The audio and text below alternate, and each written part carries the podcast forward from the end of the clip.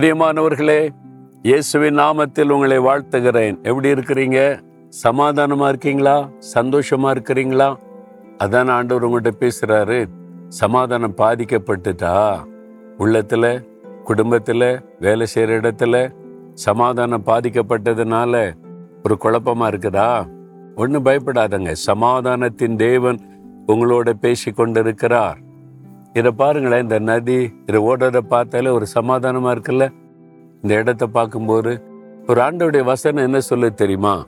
ஏசாயா நாற்பத்தி எட்டாம் அதிகாரம் பதினெட்டாவது வசனத்துல உன் சமாதானம் நதியை போல் இருக்கும். அன்று சொல்றார் உன்னுடைய சமாதானம் நதியை போல் இருக்கும். ஒரு நதின்னா தண்ணீர் ஓடிக்கிட்டே இருக்கும். பார்த்தீங்களா? அப்படியே பாய்ந்துக்கிட்டே இருக்குது. அதை பார்க்கும்போதே ஒரு சந்தோஷம் இல்லை ஒரு மகிழ்ச்சி. அந்த நதியில் கால் வைக்கும் போது அவ்வளோ நல்லா இருக்குது ஒரு ம- சந்தோஷமா இருக்குது. உன்னுடைய சமாதானம் இந்த மாதிரி நதியை போல் இருக்கும் என்னான்று சொல்கிறார் சொல்றார். அப்படின்னா என்ன அர்த்தம்? ஒரே இடத்துல தேங்கி கிடக்கிற தண்ணீர்னு வைங்களேன் ஒரு குட்டை ஒரு குளம் அது கொஞ்ச நாள்ல அது அப்படியே அழுகி சிலதெல்லாம் நாற்றம் எடுக்க ஆரம்பிச்சிடும் குப்பைகள் விழுந்தா எவ்வளவு பெரிய ஏரியா இருந்தா கூட பாதிக்கப்பட்டுரும். ஆனா நதி அப்படி இல்லை. தண்ணீர் ஓடிக்கிட்டே இருக்கிறதுனால எப்பவுமே சுத்தமாக இருக்கும் தெளிந்து இருக்கும். பார்த்தீங்களா தெளிந்த தண்ணீர். அப்படியே நம்முடைய இருதயத்தில் ஒரு தெளிவு இருக்கும். அப்படியே ஒரு அமைதி இருக்கும். அந்த சமாதானம்.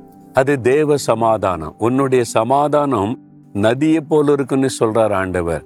எங்கெங்க சமாதானம் தான் இல்லையே? அப்படி சொல்றீங்களா? எப்ப சமாதானம் வரும் தெரியுமா?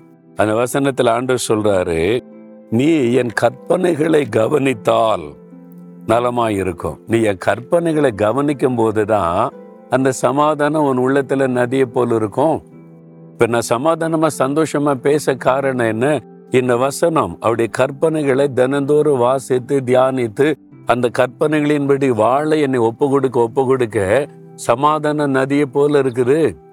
நீங்க பைபிளும் வாசிக்கிறது இல்லை ஜெபமும் பண்றது சும்மா மோகன்லாஸ் பேசுவார கேட்டுருவோம். அப்படியே ஒரு நிமிஷம் ஒரு மூணு நிமிஷம் கேட்டுட்டா சமாதானம் வந்துடும் நினைக்கிறீங்களா? நீங்கள் கொஞ்சம் ஒப்பு கொடுக்கணும்ல. ஆண்டவர் உங்களை நேசித்து தான் உங்கள்கிட்ட பேசுகிறாரு சமாதானத்துக்கான வழியை சொல்லி கொடுக்குறாரு. அப்போ தேவனுடைய கற்பனைகளை கவனித்து அதன்படி நடக்க ஒப்பு கொடுக்கும் போது தான் உங்களுடைய சமாதான நதியை போல ஓடுமா? உங்கள் வீட்டுக்குள்ள சமாதானம் வரணும். உங்களுடைய வாழ்க்கையில் எப்போவுமே சமாதானம் இருக்கணுமானா? கத்தருடைய வேதத்தை நேசிக்கிறவளுக்கு மிகுந்த சமாதானம் உண்டு. இந்த வசனம் உங்களுக்குள்ள சமாதானத்தை கொண்டு வரும். ஏன்னா இது சமாதானத்தின் தேவனுடைய வார்த்தை. அப்ப அந்த கற்பனைகளின்படி நடப்பதற்கு நம்ம அர்ப்பணித்துக் கொள்ளணும். சும்மா வாசித்தால் மாத்திரம் போதாது. நம்ம வாசிக்கும் போது ஆண்டவர் பேசுவார்ல ஒரு வசனத்தை கொண்டு அப்போ வந்து அதை நம்முடைய வாழ்க்கையில பயிற்சிப்பதற்கு அர்ப்பணித்துக் கொள்ள வேண்டும். அப்படி அர்ப்பணித்துக் கொள்ளும் போது உள்ளத்தில் ஒரு பெரிய சமாதானம் அப்படியே நதியை போல ஓடும்.